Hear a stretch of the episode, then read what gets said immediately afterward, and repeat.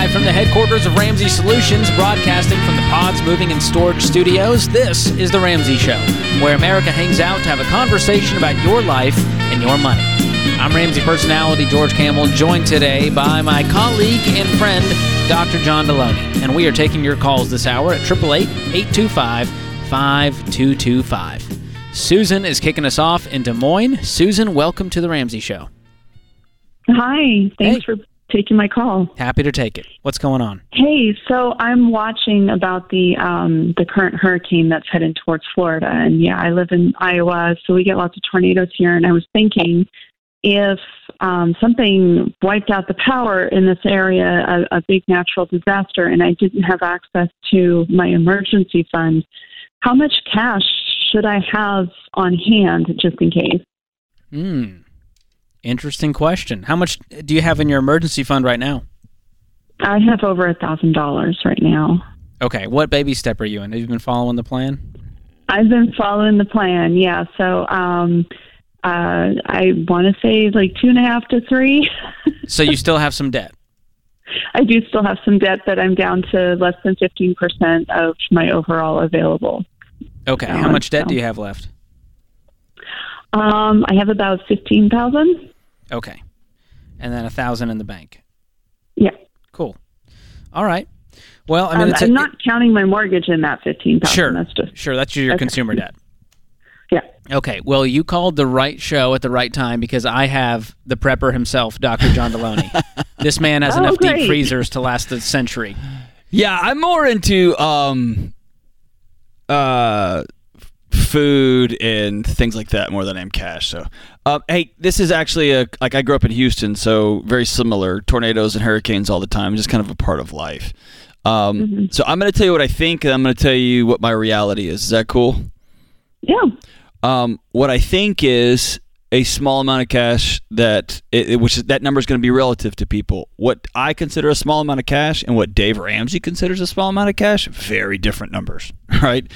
But what would I need to get me a couple of days if I needed to go stay in a hotel, if I need to leave town and drive a couple hours away and put gas in the car? Like very basic, if I need to go get some food and groceries and I didn't have access to A, B, or C. It's balancing this, what could happen with like what's probably going to happen, right? And as the son of a homicide detective, I was raised to believe it could all come down at any moment because that was my dad's world. And so that's my natural bent, and I've had to train myself over the years to it could, but it probably won't, right? It probably won't. So I have no problem if you have $1,000 in emergency fund that you keep $250-$500 at home in cash just as I can go get a hotel and I can drive somewhere and be somewhere for a couple hours, or I could drive 24 hours and get out of here and go stay with a friend, right? That's what we're looking for. The idea that if the whole banking system goes down, the cash is worth the paper it's printed on, right? So we tend to overdraw. We tend to pretend that the world, after some kind of crazy calamity, that the world would exist as it does. And I have a friend who's a banker, and he's like, dude, if the whole world goes down, you're going to be shooting your neighbor for water and barbecuing dog. Like the world as you know it is over, right? So it's not like my cash is going to help. Here's the other side. I don't say I'm a prepper. I'm just someone who's prepared. How about that? Sure, that's literally a different verb. I live in the woods and I have a year's worth of meat on hand right now. So, right, so some would call me George would call me a prepper. I live in a neighborhood in a society. It's a little different. It's exactly fine. But there is wisdom in what John said. But I don't have any cash at my house right now. I don't have $5,000 hidden at home. I've done that before. I don't have that right now. I'm not super concerned about it. Okay. There's a spectrum from like a tornado may be coming versus like it's the apocalypse, which I've seen Left Behind. Very scary. Anytime I see a pile of clothes, I'm nervous. I'm like, is this it? Is it happening? It's gone. That's right. Susan, I think it's wise if you have $1,000 right now in the bank, if you want to take out 500 of that in cash and put it in a fireproof safe, I think there's some wisdom. If that's going to help you sleep, cool. Yeah. But I also wouldn't go over. Yeah. Once you're out of debt and you have fully funded, what you guys thought. Yeah, once you get like $10,000 in the bank, maybe you up it to $1,000 in that safe to have in cash just in case. Even beyond a natural disaster, sometimes you just need to have cash on hand. your bank accounts got locked up for some reason. And so there's wisdom in that. During the tornado that came through Nashville here, I don't know when the last time you were in like an event where power went out for a couple of days or something like that, but I was stunned at how fast technology has shifted. People were able to buy things. I was able to buy something with my debit card on somebody's cell phone because they had one of those little plug-in things. It went very, very quickly, is what I'm saying. So I grew up one time when Hurricane Alicia came through. We had nothing for like 10 days, like nothing. We cooked on a camp stove. It was the whole deal. In some parts of the world that still happens. In some parts of our country that still happens. It's very, very rare. Mm-hmm. Do you feel better, good, Susan? I do. I just, I've got my dry food and my water and blankets and whatever else. And I was just thinking, wow, I don't have any money. Am I going to need to put some of that aside? So I wanted to know what your thoughts were on it. That's in my life, the more cash I have at my house, the more money I spend on stuff that I really don't need. It's a self-control mechanism. But that's why I like keeping it in the fireproof safe. I'm not just going to sit in the wallet, John. That's how it disappears. But this is a real, John, regardless of what the reason is, natural disaster or something else, there's a lot of fear. Like I get messages probably at least once a week of someone going, but I was watching the news and what if this digital money and currency goes digital and I saw what if Biden and the IRS is going to start looking at our, and it just spirals out of control. Right. And usually they don't say I'm looking at the news. I just say, hey, turn off the news. Turn it off. And they go, yeah, you're right. Turn it off. I've told it on this show, but a buddy of mine who's he's a banking commissioner and he's just a brilliant mind when it comes to money. I was hammering him one time. Just what about this and what about this? And I was in one of my anxiety spirals. It's all coming down. And he finally said the magic words that was like a light switch for me. And he looked at me and said, hey, John, I don't have a meteorite plan. And I was like, what's that supposed to mean? And he goes, I'm going to put money in retirement. I'm going to put money in this program. I'm going to pay my house off. I don't owe anybody on cars because they're depreciating assets and it's dumb to borrow money on he's just so straightforward as a banker. And then he goes, and then if I get hit by a meteorite, I'm going to deal with that on that day because I'm just not going to waste my – and I was like, oh, yeah. So if all the monetary system implodes and crashes, we have bigger issues. There'll be much bigger issues having cash on hand. That's exactly right. That at that point, you know what's going to be your best bet, your best apocalypse bet? What's that? Have close relationships with your neighbors. Know your neighbors so that they don't look at you as an enemy. They look at you as somebody to do life with and to get through the next hurdles that y'all are going to have to overcome together. Know your neighbors really, really well. That's your best apocalyptic move. That's good. Not having a bunch of cryptocurrency. They're not going to want that for the apocalypse hits. The zombies cannot be bought. My neighbors, Gary and Lon, they're not going to be doing much with Dogecoin. Nope. But they will bring over a cup of sugar. My neighbor gave me some tomatoes from his garden the other day. Hashtag it was lovely apocalypse. Right lovely there. Moment. Now that we can do it. This is The Ramsey Show.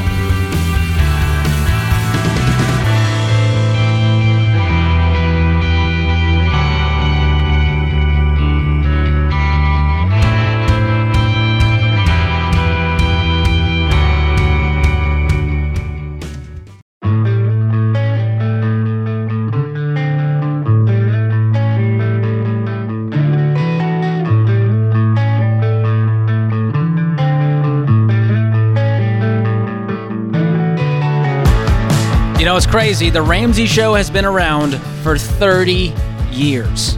And to celebrate, we recorded a video panel with all of the Ramsey Show co-hosts in one room to take a look back at some of the unbelievable experiences we've had over the years, especially Dave, who has been there for all 30 of them.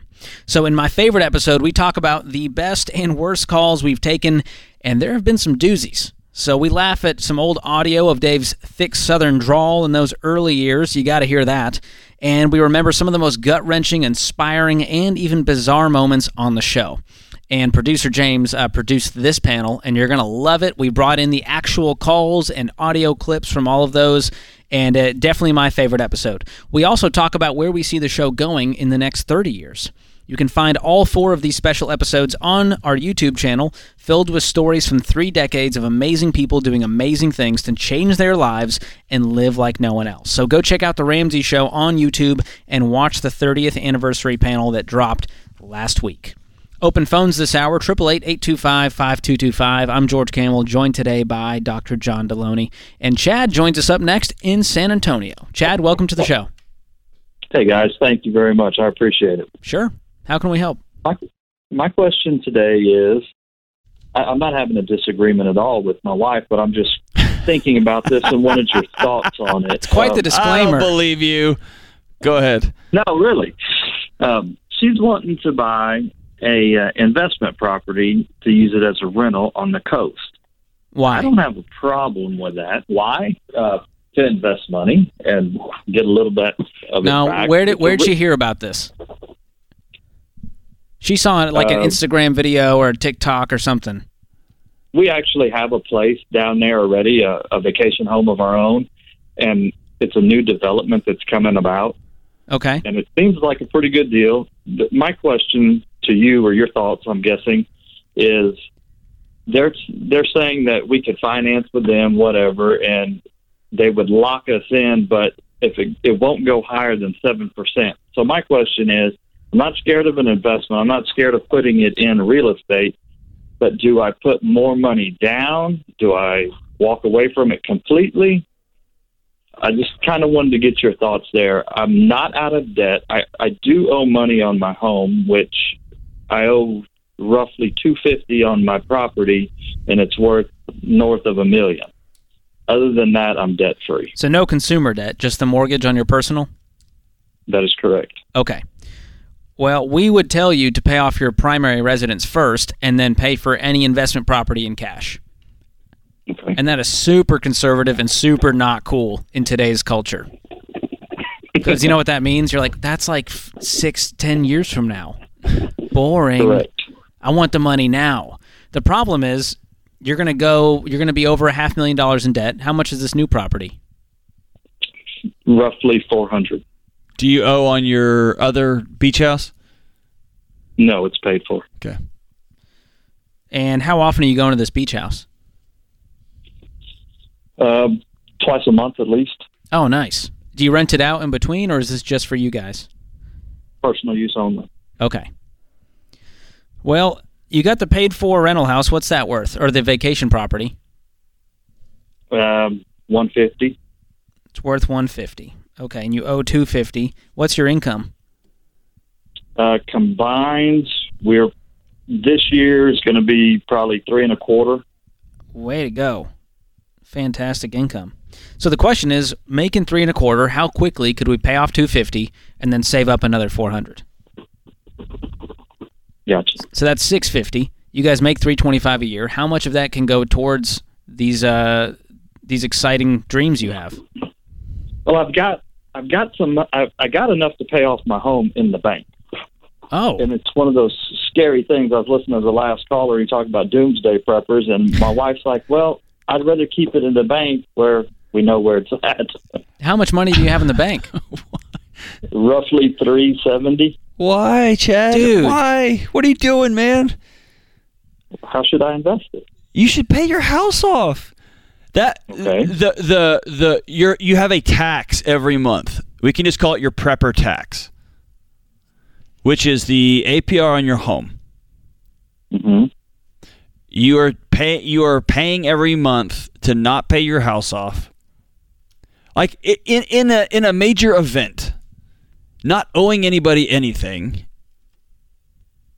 and being out of work. Let's say COVID hits again and everybody can't go to work for 70 or 60 days or 120 days or whatever. And the country's broke, it is, and they can't just mail checks anymore. The person who doesn't owe anybody anything is going to be better off than the person who suddenly can't make any payments. Is that fair? Yes. So having $370,000 in the bank, in your bank, while you're paying somebody else interest on money it's just clinically insane. It doesn't make any sense. If you had $25,000 in cash on top of your emergency fund, just as an extra, like, oh man, just in case, I could go with you there. I'm enough of a prepper to get that. Or you had $25,000 under your mattress. Gotcha. I'm with you on that. But dude, just pay your house off, man. Pay your house off, man. And the idea of having this rental house with a mortgage on it means your profits are going to be real slim. Which means you're better off making your $325 than you are making $1,000 if you're lucky in profits on this rental house. Making $12,000 a year, right? Yes. So walk out this scenario with me. You have $370 in the bank. We pay off the house today. Mm-hmm. That leaves you with $120. Let's call $20 of that your emergency fund. That leaves you with 100, right? Yes. The rental property you want is 400, which means you have a $300,000 gap. You make 325. Could you save $300,000 in less than 2 years, making 325 with no payments in the world? Say yes. Yes. So now we're looking at this with a very different lens. You called in saying, I'm concerned about interest rates. Now we're not concerned about anything. And by the way, if we have 6 to 7% interest rates, which is what buying a house is right now, and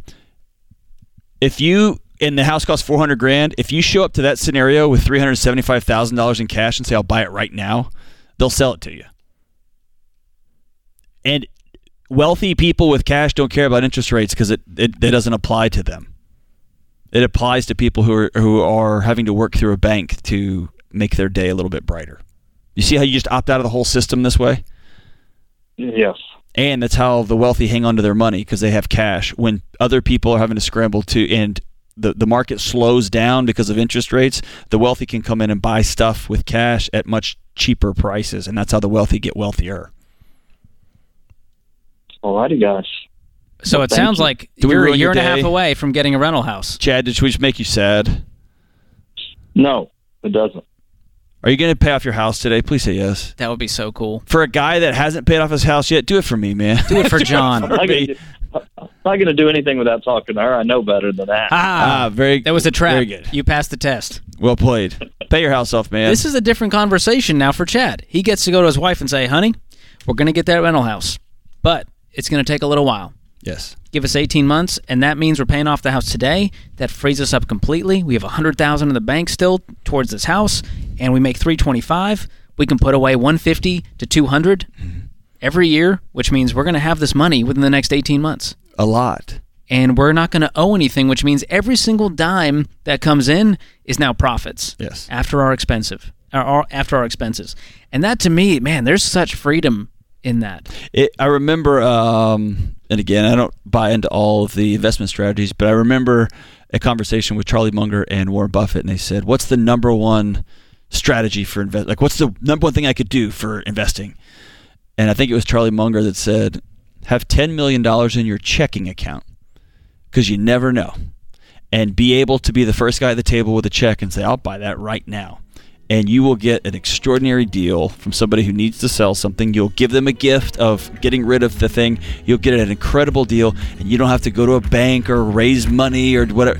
Have $10 million in your checking account. I'm a long way. I've got $10 in my checking account. But this idea that, dude, interest rates don't apply to you if you're paying with cash. You don't have to worry about what the economy is doing. You just opt in and out. You've got a giant pile of money in the bank. That's right.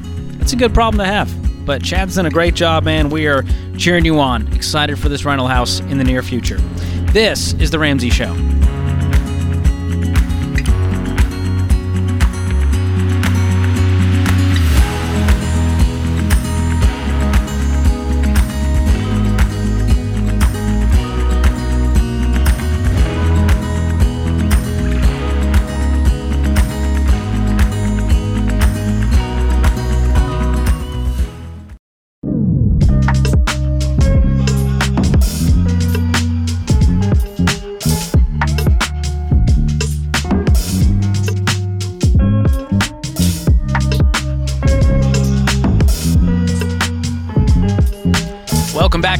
Show. I'm George Campbell, joined today by Dr. John Delony. Wanted to remind you guys that if you enjoy this show, please consider subscribing, leaving us 5 stars, leaving reviews, and sharing it with your friends. If this show has helped you in any way, we want it to help more people like you. That would be fantastic.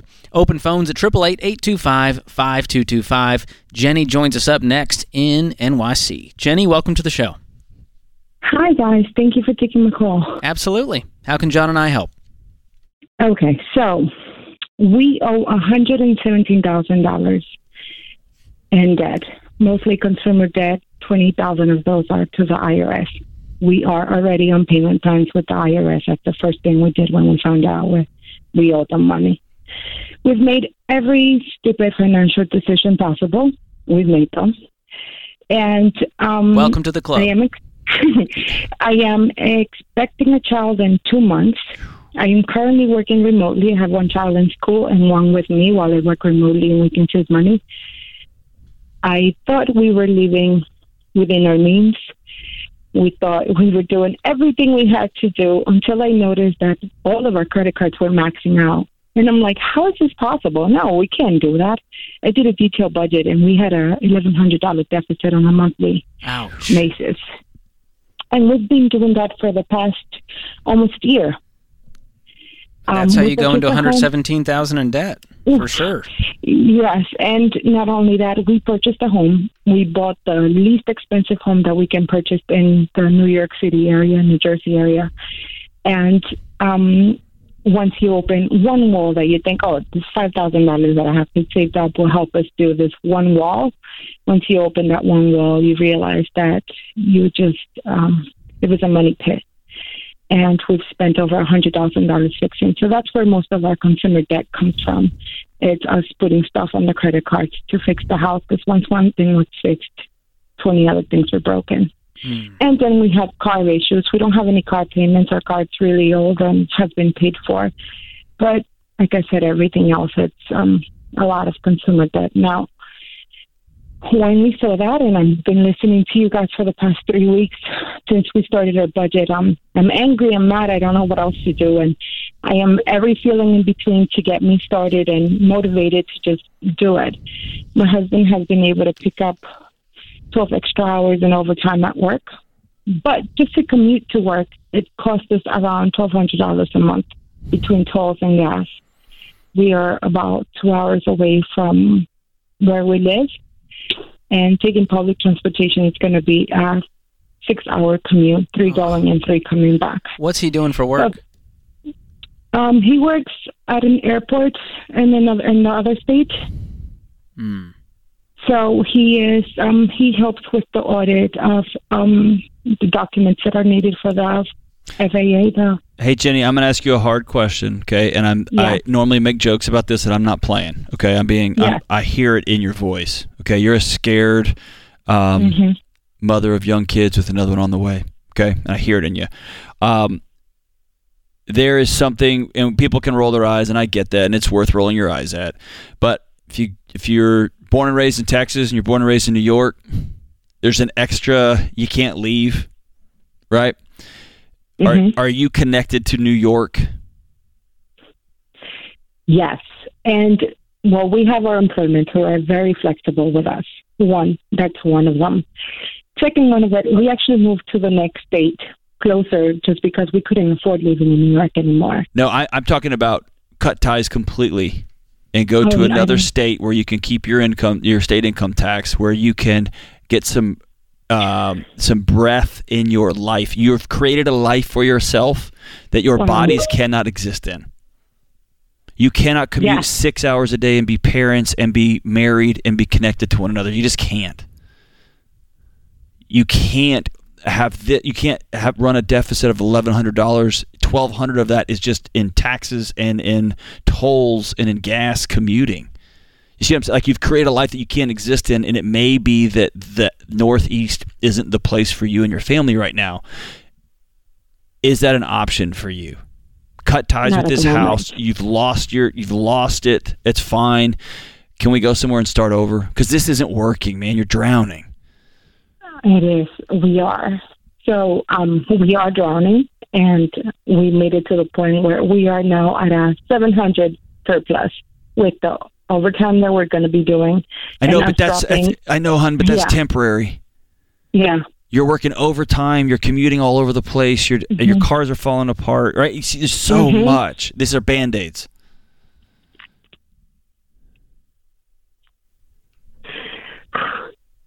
Am I right? If I'm wrong, tell me, but it sounds like I'm right. You're right. The extra $700 throwing at $117,000, it is a never-ending battle at that point. And so we're trying to find any way you can drastically reduce expenses and increase or keep your income. And that might mean making some big sacrifices that you don't want to do right now. Yeah. What's your mortgage payment?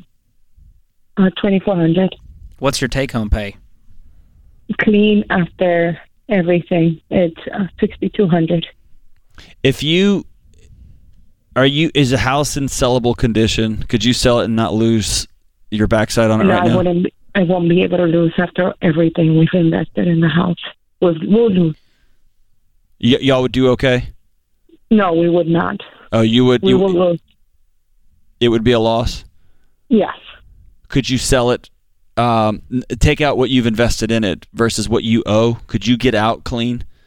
What's it worth and what's left on the mortgage? We gave a 20% down. The house is worth what we purchased it at right now, $465,000.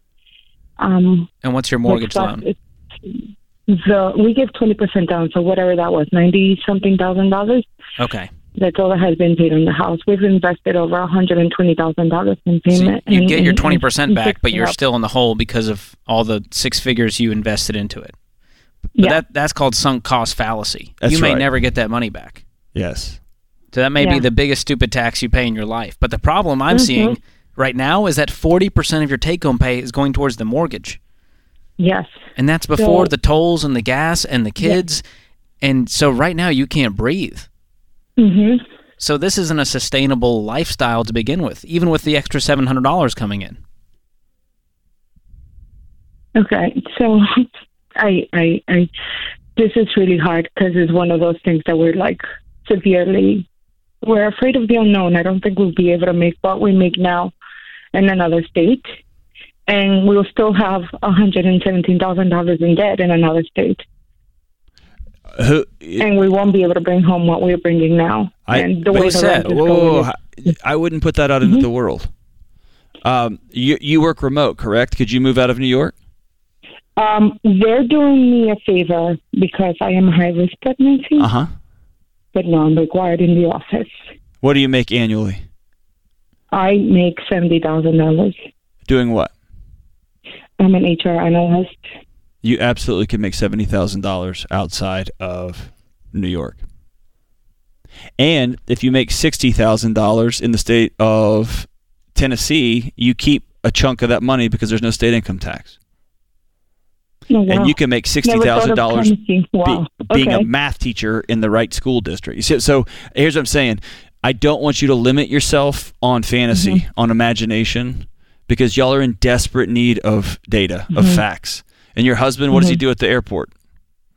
He is a coordinator that helps with the aircraft records. Okay. I travel all over the country, so does George.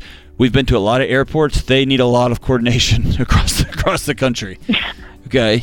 And I bet he could coordinate all kinds of different things. Here's what I'm saying. Y'all have to get real about the fact that y'all have created a life for yourselves that is not sustainable. You cannot live in the life you've created. Whether that means move, whether that means different jobs, whether that means sell your house. And yes, you're going to eat the $100,000 you put into it. That stinks. But you can get out, even Steven, rent for a couple of years, move to Kansas, move to Texas. I don't care what you do, but I want you to imagine a life where you've got peace, and you got to build from there.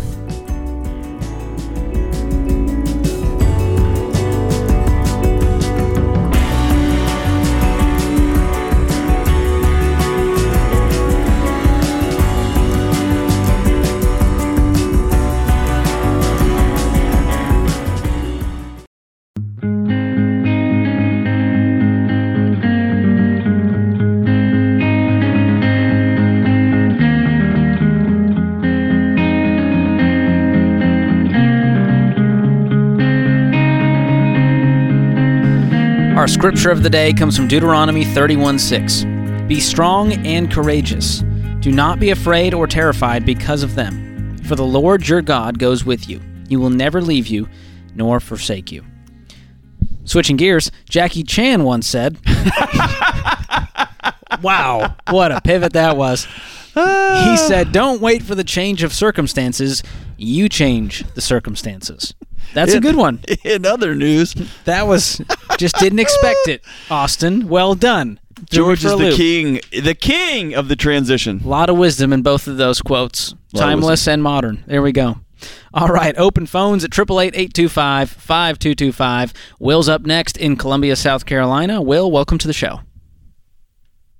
Thanks, man. That was a hard left turn. I agreed. It's hard to follow the wisdom of Jackie Chan. We will do our best. What's up? What's up with you? Yeah, I mean, I was calling. Been a long time listener. I have kind of a unique thing. So I had a great job, bought a couple cars in cash, don't have any debt other than the house. Change jobs, income's going down a little bit, will go up significantly over time. But I just have been really frustrated by the amount of money that we've spent on the two cars that are in our driveway. I think just generally by the amount of money we were spending, even though we weren't going into debt, we were saving. Just felt like we could have done a lot better job with the income that we've had the last several years. I'm trying to get some general advice on the cars specifically, and thoughts there on what to do.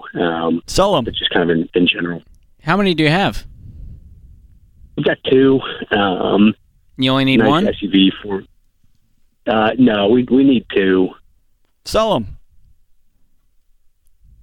So selling them, you're going to have to go buy two more cars then, right? Right. So here's does this solve your problem? Like, I want to know, what's your gut reaction when I say sell them? Like, is your thought? I know I need to sell one for sure, right? Like, we've got, probably $80,000 worth of car sitting in the driveway. What kind of car is this? Between the two. It's two cars, between the two cars. What are the two cars? Like a Volvo SUV, and then an Audi that I made in a purchase several months ago after a car accident that I'm hoping to get rid of today. So they're worth 80 combined? Yeah. What's your household income this year? What do you think it's going to be? So it'll be, we're dropping from about 400 to 200. Well, that's still a heck of an income. So parameter-wise, ratio-wise, you're still okay. You got two paid-for cars. Are you just wanting to pay off the house and you want to expedite this? What's giving you pause in the cars? This is deeper. You feel shame over this. How did you violate your own conscience here? Yeah. What makes you think this was an unwise purchase based on your income and where you guys are at financially? I don't know, man. I just I look at it and just have the sense that we could have saved a lot more than we did, or could be in a better position than we are. Not that we're in a bad spot at all. So what's a better position in your mind? Bigger number in the bank, probably. Do you have a fully funded emergency fund? Yeah. And you're investing 15% into retirement? Yeah. And you feel like you're on track? How old are you guys? 27. And how much do you have in retirement? Probably about $200,000. Dude, you're going to have like $5 or $10 million at retirement. So when you say I could be doing better, where is that coming from? I don't know how you define better. Hey, let me see if I can get at this. The other day, my 6-year-old daughter was outside and she was painting a picture. I went to like Michael's and got a bunch of these little miniature canvases, and she was painting. And she was listening to her music and being demonstrative. I don't know where she gets that from, but she was waving her arms around and painting. And my wife said, "Hey, you're going to knock over the cup." And she kept moving around, and then she knocked it over. Fell down. And I watched her for a minute, and she just froze and sat there. And the water ended up moving all over everything. And finally I said, "Hey, you've knocked over the water. You can't put it back in the cup.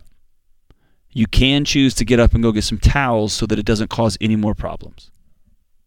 And then she got up and ran to go get some towels. It was almost like I just got like snapping your fingers to get somebody out of there. They got stuck.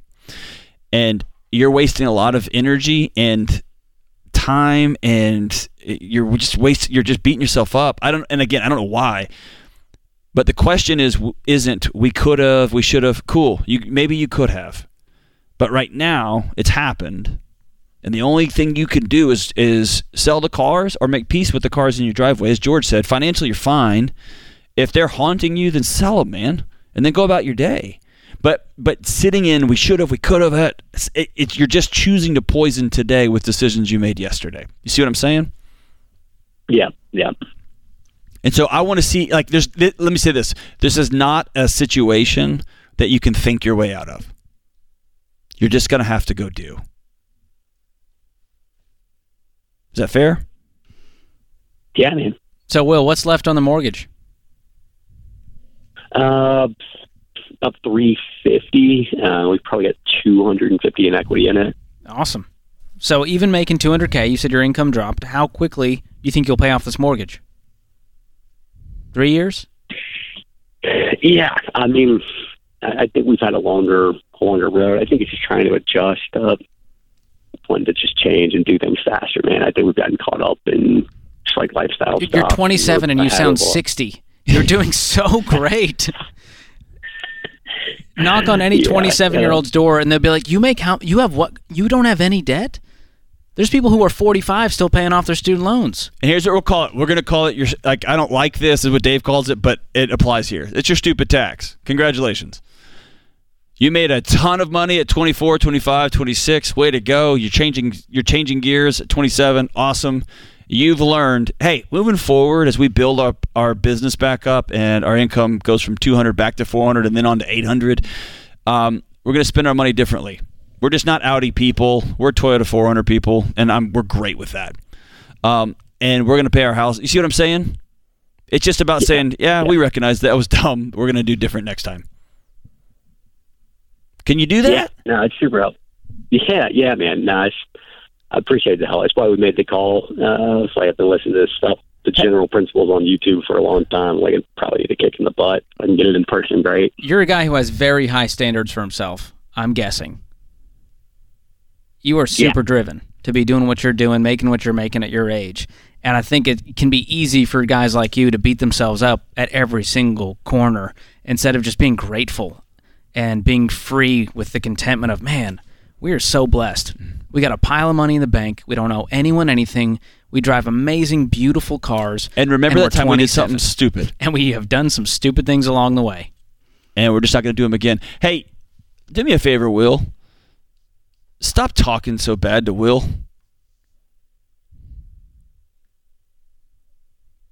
Would you commit to that? Yeah. Because you talk to Will in a way that if you heard somebody talking that way to a waitress in a restaurant, you'd get up and knock their teeth out of their head, wouldn't you? Some close to it, yeah. Yeah. You don't suck. You're not a loser. You're not an idiot. You haven't bankrupted your family. You're not a terrible husband. You're not all these things that you say to yourself on a regular basis. I'm so stupid. It's so dumb. I can't believe I... Stop. Treat Will with dignity and respect because Will deserves it. Will's doing a good job. Cool? Yeah, man. No, I appreciate it. Thank you, guys. Thank you for calling, brother. Appreciate it. Good stuff from Will. George, I've been down that rabbit hole, man. I make a mistake, do something dumb, and I just get paralyzed because I just beat myself up, man. Could have done better, John. This is classic John. Way to go, Delony. That's the one. Idiot. Yeah. Yeah. And at some point, you got to make peace with yourself and then go. Well, if you look in the rearview mirror long enough, you get a crick in your neck. Right.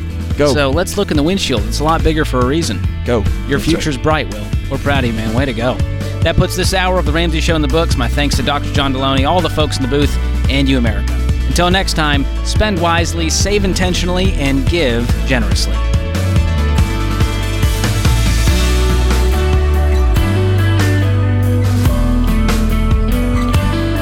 Do you love a good Dave rant? Want to see the latest Ramsey Show videos going viral? Check out your favorite moments from The Ramsey Show on YouTube. Go watch and subscribe to The Ramsey Show channel on YouTube.